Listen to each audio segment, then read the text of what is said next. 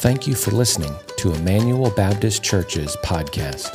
For more information about the church, please visit our website at www.emmanuelmanning.com. Thanks and enjoy the sermon.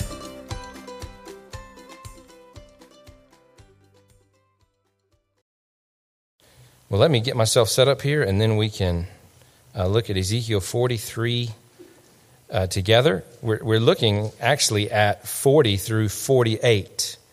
Um, but a lot of it is the description of a temple uh, and a bunch of stuff that perhaps a nerdy priest would be into, and indeed maybe stuff we should be into, but not stuff that I'm going to make you read. Uh, so let me get set up here and we'll look together. There I am at this. What I am going to do is focus on Ezekiel 43 because that really is at the center and at the heart of this passage. Have y'all adjusted yet to the uh, time change? I got some resounding yes and some resounding no answers.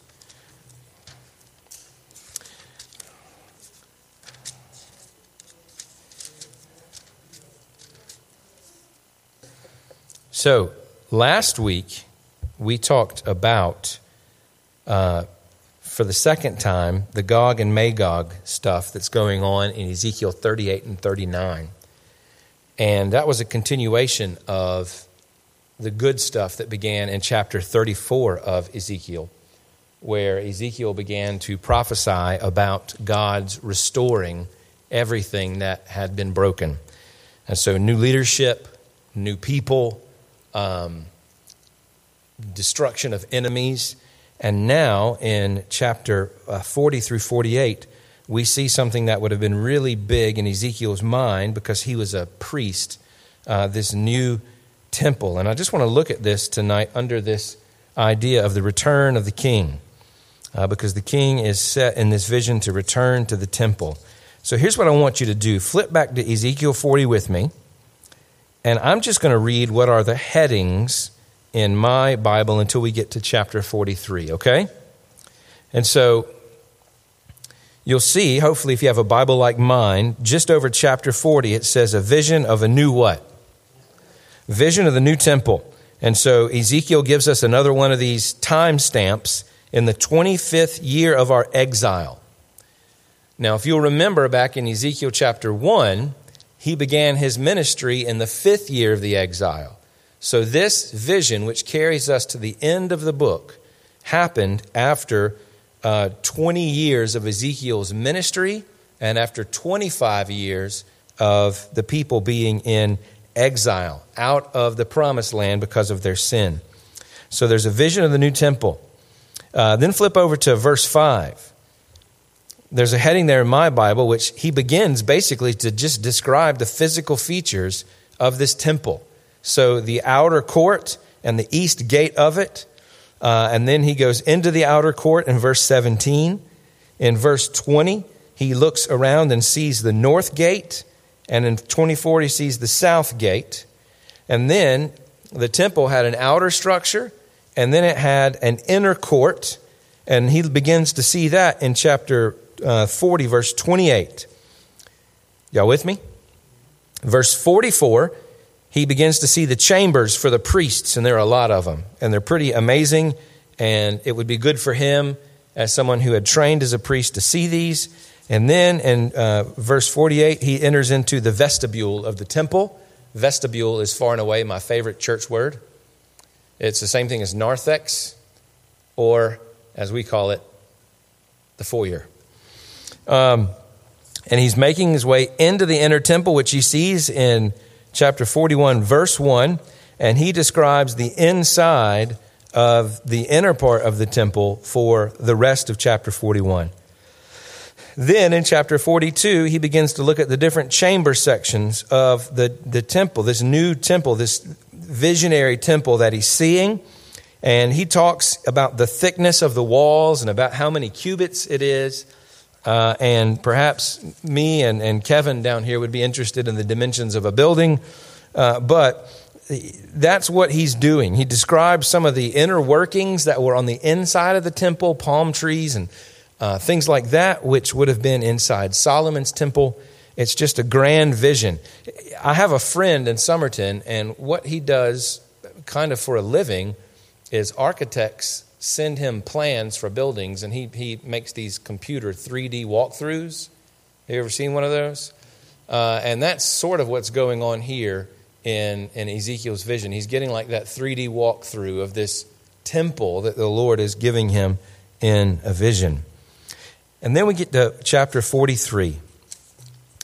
And I want us to read together uh, verses 1 to 12.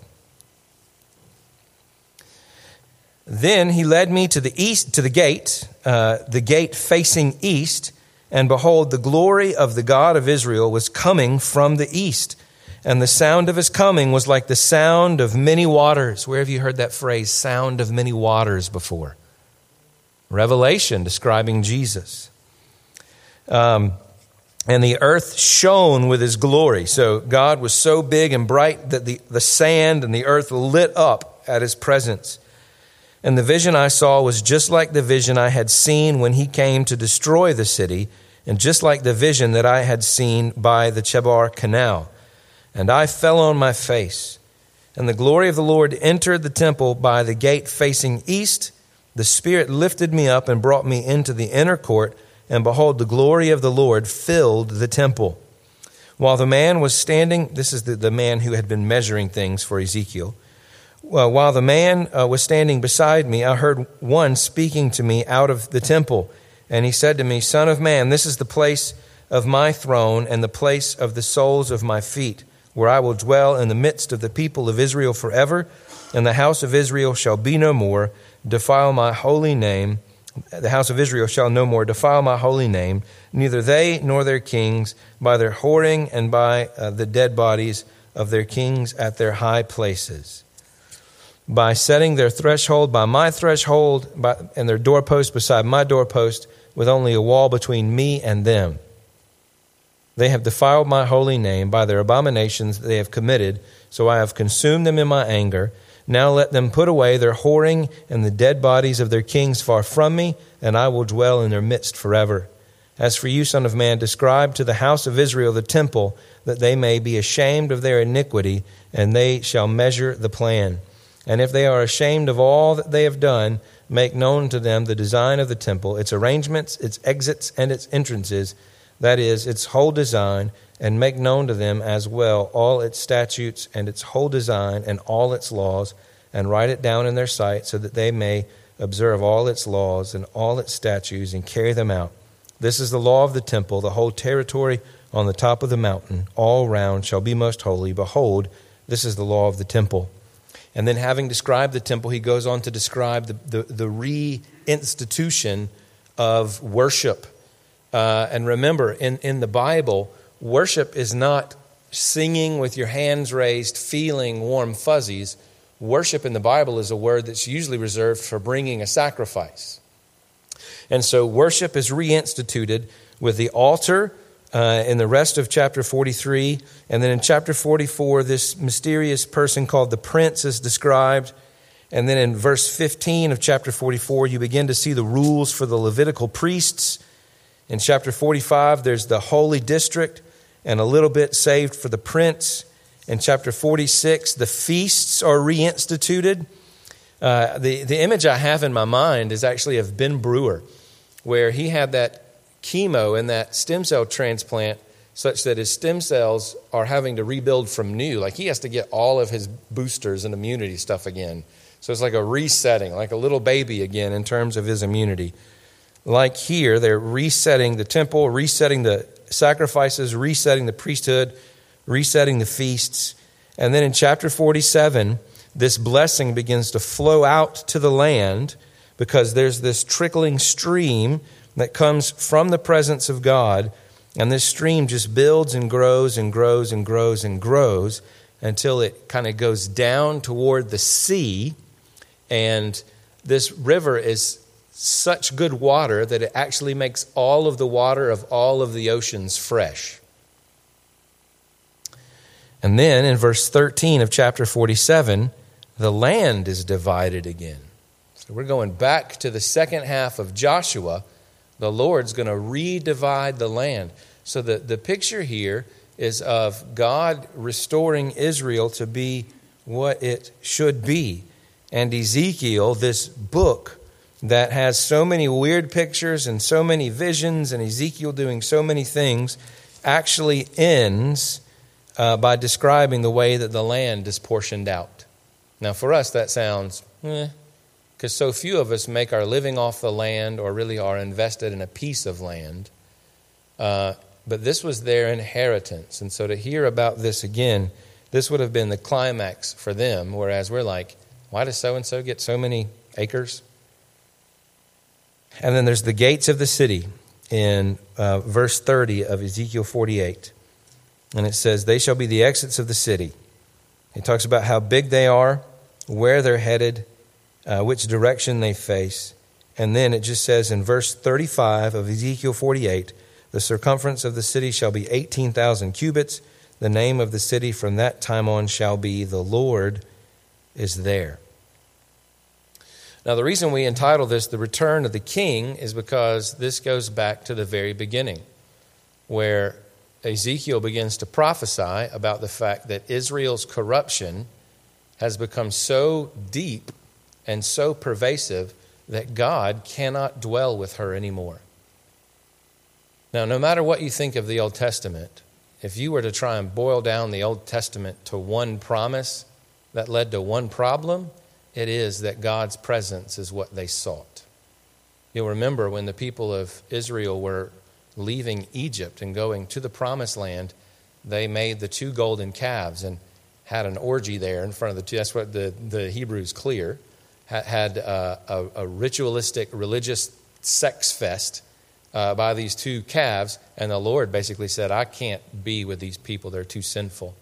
Moses, here's what I want you to do I want you to take them and go on. I'm going to hang out here. And in Exodus 33 and 34, you have one of the great interchanges in all of the Bible where Moses pleads for the life of the people of Israel and basically says, If you don't go with us, it's not worth going. And so God's presence had been given to them. The temple Again, whatever you think it was about, the temple fundamentally was about God being in the middle of his people. And in the beginning of Ezekiel, there's this image that Ezekiel has, this vision where the glory of God leaves the temple uh, and goes up and sits on a hill, and then the glory of God just leaves. And that, for the people of Israel, with all of the history that they had had, um, would have been heartbreaking. And the Lord moves out of Jerusalem and then prophecies about Jerusalem's destruction come thick and fast for a number of chapters. And then finally, Jerusalem is destroyed. But here we see the return of the king, that God is going to reconcile and the Lord is going to restore. The first thing we see is that the Lord is going to restore the temple and bring his holy presence back. What's interesting is there's not enough information here to actually build anything. All you're given is like the floor plan, but there's nothing about the height of the temple at all. It's, it's not even meant to be built. Can I go ahead and get the cat out of the bag? Because when the Lord originally gave the temple that, uh, that Solomon built and that Moses, the tabernacle that he built, Time and time again, when the Lord would show something new to Moses, he would say, Make sure it's built according to this plan, make sure it's built according to this plan, make sure it's built according to this plan, over and over again. And here, there's never even a command to build it. This is a vision of something. Uh, but it's, it's given in terms that Ezekiel might understand of this restored temple. And with the restored temple, you see God's holy presence coming back. Now, here's a picture of the temple. This is from Christopher Wright's uh, commentary on Ezekiel. This is your compass rose, kids. All right? Now, east is huge uh, because this building right here is the temple, all right, the, the temple proper. This whole thing is the, the temple area. So, uh, this is the outer wall. These are the, the gates right here. This is the east gate. And Ezekiel is brought in through the east gate, and then he goes and he looks at some things. Now, I love this because you'll learn later that there are, there's a kitchen on every corner. Now, a Baptist can worship in this place. If there's a kitchen on every corner. So he goes in, he sees some things, he goes to this north gate, he comes down and he sees this other gate. Now, what's interesting about this temple is there's seven steps to get up here. And then, once you're inside this outer court, there's this inner court. All right? And there's eight steps to get up to that. And then you enter in, and here's the temple building itself, and there's more steps to get up into that. And what's interesting about this temple, and I don't want to go into all the detail, I just want to give you the overall and then make some points from it. With each door getting close to the temple, the door gets thinner. The doorway gets thinner. It gets higher and it gets thinner. Now, what, what does that mean? That is a visionary way of the Lord letting us know that this is a holy place. It's set seven steps up above normal terrain. And then that inner court is set even higher up. And then where the temple of the Lord is, is set even higher up. And the thing is, anybody uh, when this temple is restored, can go in and out of it. But as you get closer to the Lord, the doorways thin, uh, almost as a, a little nod to the fact that if you're going to be in God's presence, you have to be holy. Now, I don't know about you, but because of my upbringing or but just because of the milieu in which we live, hearing about God being holy always comes across as a threat. Is that just me? I mean, as I grow, it's less and less of a threat. But as you get into the, because when I think of God's holiness, I immediately think about what? Like my lack thereof, right? And so, but that's not what's going on here. The picture isn't of an exclusive club uh, that you have, you know, that you have to enter in various things by. The picture here is, is just of, of high holiness. And the, the people of God had fallen short of that, but the Lord again was going to restore this so they could be drawn into his holy presence. Uh, holiness in the scripture is not a threat, holiness in the scripture is supposed to be a beautiful draw. At some point in your life, if you're going to be a Christian, you've got to realize that sin is deadly that sin is damning, but you also have to realize that sin is just ugly. And it just leads to a half life. And holiness is where true life is. Seriously, who has more life? Like the young man who can like lay with any woman he wants or the couple that's been married for 75 years monogamously? Which is just more beautiful? Yes, right? And which is more beautiful? like the hands that generously give to the poor or the hands that score a big win in Las Vegas. Holiness is just more beautiful.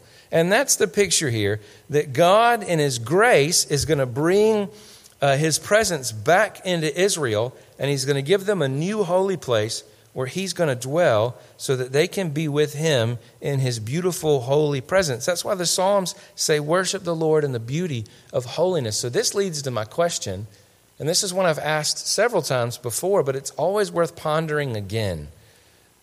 Do, do the commands of Scripture feel like something that shackles you, or do they feel like the doorway to freedom? Like that one distinction is a good test of your heart to know whether or not you love God. Because for those who only love themselves and are out to save themselves because hell doesn't sound good, and it'd be nice for God to say, attaboy, like all of his laws sound like handcuffs, but for those who are holy, God's laws sound like invitation to beauty. That make sense? And so the Lord here is talking about his restored temple, his holy presence. Now, this leads to a question that we have to answer. And here's the question Probably most Christians, just by default, because of the way they read the Bible, think that this is a temple that has to be built. That this is describing a real temple that's going to be built in the future. And just like we encountered uh, the Gog and Magog stuff about Russia forming an alliance with uh, the Islamic countries around Israel and invading it, and Israel winning, and, and everybody thinking that all of this stuff that's being described is still in the future. And we tried to show over the last couple of weeks that no, that Gog Magog stuff has already happened. Uh, I want to argue that this temple is not to be understood as something that has to be built. Why? Well, again, because it's never said, build this. That's one thing. The second thing is this for all of the people, and they are many, and they are usually in the top five, number one bestsellers in any Christian section of any Christian bookstore the end times. What about the ashes of the red heifer? They found the red heifer again. Once they get the ashes of the red heifer, they can begin building the temple. And eh, because there has to be a temple built and, and all of these things have to happen. And Ezekiel 40 through 48 says so. I don't think so. Why? What was the temple's job according to the New Testament? To foreshadow who? Jesus and his sacrifice. Quick question. If the whole point of the temple was to foreshadow Jesus' coming and sacrifice, why would we build a new one now that Jesus has come and given his sacrifice? Doesn't that seem regressive? I'm looking forward to the temple when they rebuild it, even though Jesus has already fulfilled it. And what they say is, well, they're not atoning sacrifices, they're just commemorating Christ's death. Has Jesus given us anything to commemorate his death? I'm trying to think of something. What am I thinking of here? the Lord's Supper, right? Secondly, especially if you read John. Now, we've talked about how John, because John came from a priestly family as well, John quotes Ezekiel in Revelation all the time. But what's interesting is Ezekiel also informs John's gospel. And one of the one of the main things that happens in John's gospel is that Jesus over and over again drops little clues to let you know that he's the new temple. So he says in John 4 when he meets this woman uh, at the well, uh, they were she wanted to get in a theological argument about whether the temple should be on this mountain or this mountain. And Jesus says there's coming a day where we're not going to worship in this mountain or this mountain, but we're going to worship in spirit and truth. And there's no parentheses in the Greek that says, until that day a temple is rebuilt, and then I guess we'll go back there. It doesn't happen.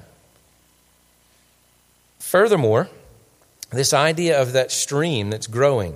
You remember that section uh, in where, where Jesus basically says, If you believe in me, you'll never thirst again, but you'll have streams of living water going out of you? That was said in a, a, a feast that had to do with water uh, and so Jesus is claiming to be this temple, he's claiming to be all of these things. And furthermore, if we move past that, who is the temple in the New Testament? The church. The church is the temple. Y'all may not care about this, but I'm just trying to prepare you for the future when somebody hands you a scary book where somebody's told you about what the end times are going to be and invariably in it, there's going to be a temple and there's going to be sacrifices. And I just want you to have this thought in your mind Jesus already fulfilled that.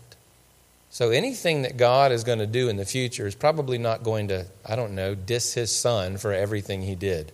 What do you think? And this helps us as we read Scripture again. What the Lord is promising here is the, the very thing that the temple meant to the people of Israel. The temple meant God was with them. It's about his presence. God is with his people. That's the promise of the temple, and that's what the Lord is saying here. Then the Lord goes on to say there's restored intimacy, restored worship. This is where he begins to talk about the altar, and this is where he begins to talk about all that stuff for the priests. That when you read it, the drool begins to form in the corner of your mouth as you doze off because you wonder why in the world anybody would care about vessels that have to do with worship. Here's why they cared about vessels that have to do with worship. Because in uh, two and a half weeks or so, you're going to have Thanksgiving. And for many of you, you're going to have the fine china out, right? And before you put the fine china out, Kevin's like, I'm not having fine china out at all. Um, you pull it out of the cabinet and do you just go, well, it's been in the cabinet, it's good? No, what do you do? You take each dish and you do what? And why do you wash it? Because it's disgusting to have dust on it, number one, but also people that you love are coming and you're getting ready to celebrate a big meal, right? Remember when we went through Leviticus? Leviticus has all of these things about ways of making sacrifices. And, and you can go so far down in the detail that you forget that fundamentally what's going on when a person from Israel brought a sacrifice to God, yes, atonement for sin was occurring, but most of the time sacrifices weren't about atonement for sin, they were about sharing a meal with God in His presence. And so the reason Ezekiel cares about all of this stuff is because these promises that God is making to him are promises that remind him again listen to me, that God likes to eat with people. He likes to eat with people. He wants intimacy with you. I can't stress this point enough. I can say this after 42, nearly 43 years of life. Are you ready? There's more intimacy with God out there for you. And the reason you don't have it is generally not because God is withholding it from you. He wants intimacy. He's told you the ways to come. It's just we would rather stay up late and finish the movie so that we don't get up early. And then we go, Lord, Now, yes, sometimes we feel like we've been abandoned by the Lord with no cause. But a lot of the time, when, when we think about not having intimacy with the Lord, I don't know about you, but I can just sort of think, it's, it's me, isn't it? It's me.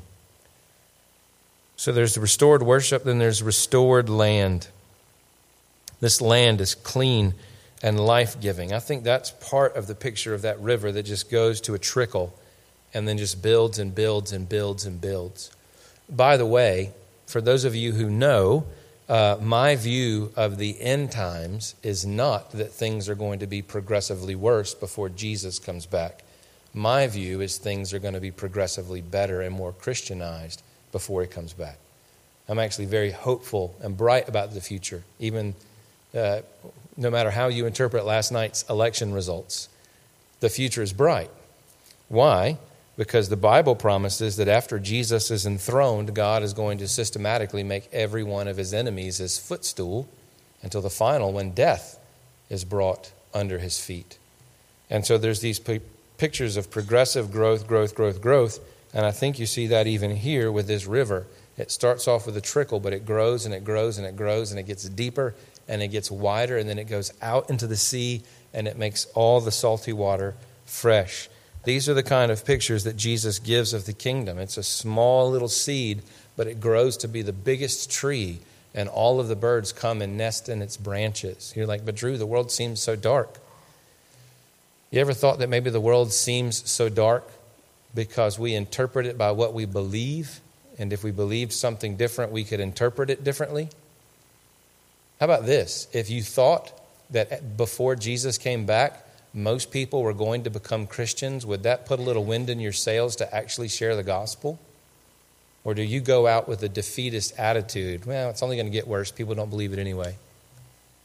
And what you think about the future determines what you do now. And the picture here is of this river that is clean and life giving. It cleanses the land and it feeds the trees. And so these trees grow and they become trees that have leaves that lead to the healing of the nations. Um, a wonderful picture there of this restored land. And then finally, the reordered people. You guys are into this, I can tell. This is a picture of the way that the land is going to look when God reorders it. Now, if you were to have up, if you go to the back of your Bible and look at the maps and the way that the land of Israel was originally uh, spread out among the tribes, it is in many ways very disproportionate. You've got little tribes, little tribes, big tribes, huge tribes, little tribe, little tribe, little tribe little land up in the mountains for the mountain people. Then the beach people, I guess, get this down here. And, you know, uh, but this is what the Lord says it's going to be like uh, when He restores His people. Now, again, the point here isn't that this is literally what it's going to look like. for that matter, it's not even literally going to be the people of Israel. It's going to be the fulfilled Israel, that is the church. But the, the idea that you're supposed to get from this is that A, everybody's going to be equal. Right? Galatians 3 in Christ, there's neither male nor female. Right? In Jesus, Jesus brings us all to the throne of God during this time while we're down here. Yes, there are roles, yes, there are authority structures. But when the Lord returns, all those things are, are laid aside, and all of us now, in our own way, by ourselves, through Jesus, can go right to God. And that's the picture here. It's a picture of uh, equity. God's right in the middle with his little reserve section. Um, so he's in the middle of his people and uh, it's equal and it's secure. One of the things the Lord says here, I think it's in chapter 47, is there's not going to be any prince who can buy up and take land. It says everybody will always have his tribe's inheritance. And so the way you're supposed to read this is not wonder when is this going to happen? You're supposed to say when the Lord restores all things, it's going to be awesome. It's going to be amazing. So, what's the significance? Well, number one, this vision of Israel teaches us, again, about the holiness of the Lord. And in chapter 43, when we read it, what we saw is that the Lord wants the whole people of Israel to see this picture so that they can repent of their sins and so they can come back to Him. They can see His glorious picture and they'll leave their sin as it says, all of their whorings and all of their dead kings on high places. How would you like it if that's the way God characterized your history? Like when he thinks of Emmanuel, all their whorings and all their dead kings on high places. But in spite of the fact that that is true of Israel, God is giving them again another picture of